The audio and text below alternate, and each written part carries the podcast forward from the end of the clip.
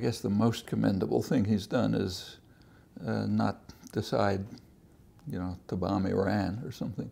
I can think of things he hasn't done, and it's commendable that he hasn't done them, but uh, you can point to very little that, at least by my standards, is commendable. I mean, he's retracted some of the more extreme uh, Bush positions.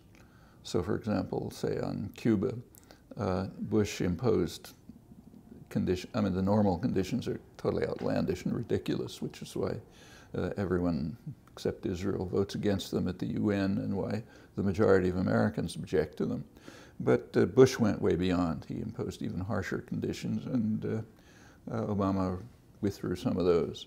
Uh, on uh, nuclear issues, he has indicated that the U.S.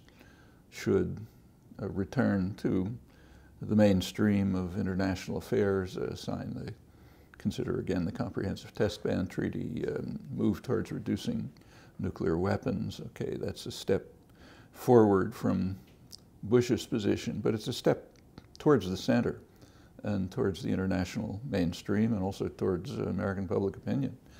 Uh, and there are a number of other cases like that where the, uh, the Bush administration, especially its first term, was quite extreme which is why uh, the U.S. standing in the world uh, fell to historic lows.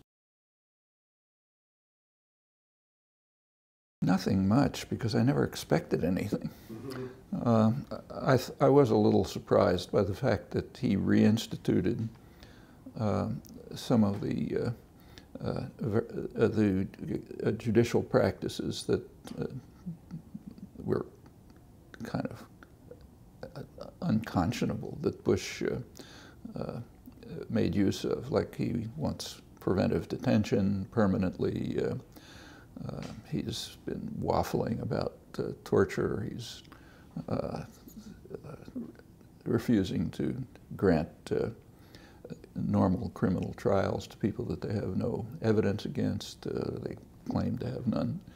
Uh, things like that have been a little surprising. I don't think he had to be that extreme in, uh, uh, in his uh, interpretation of uh, actually deviation from any reasonable legal system.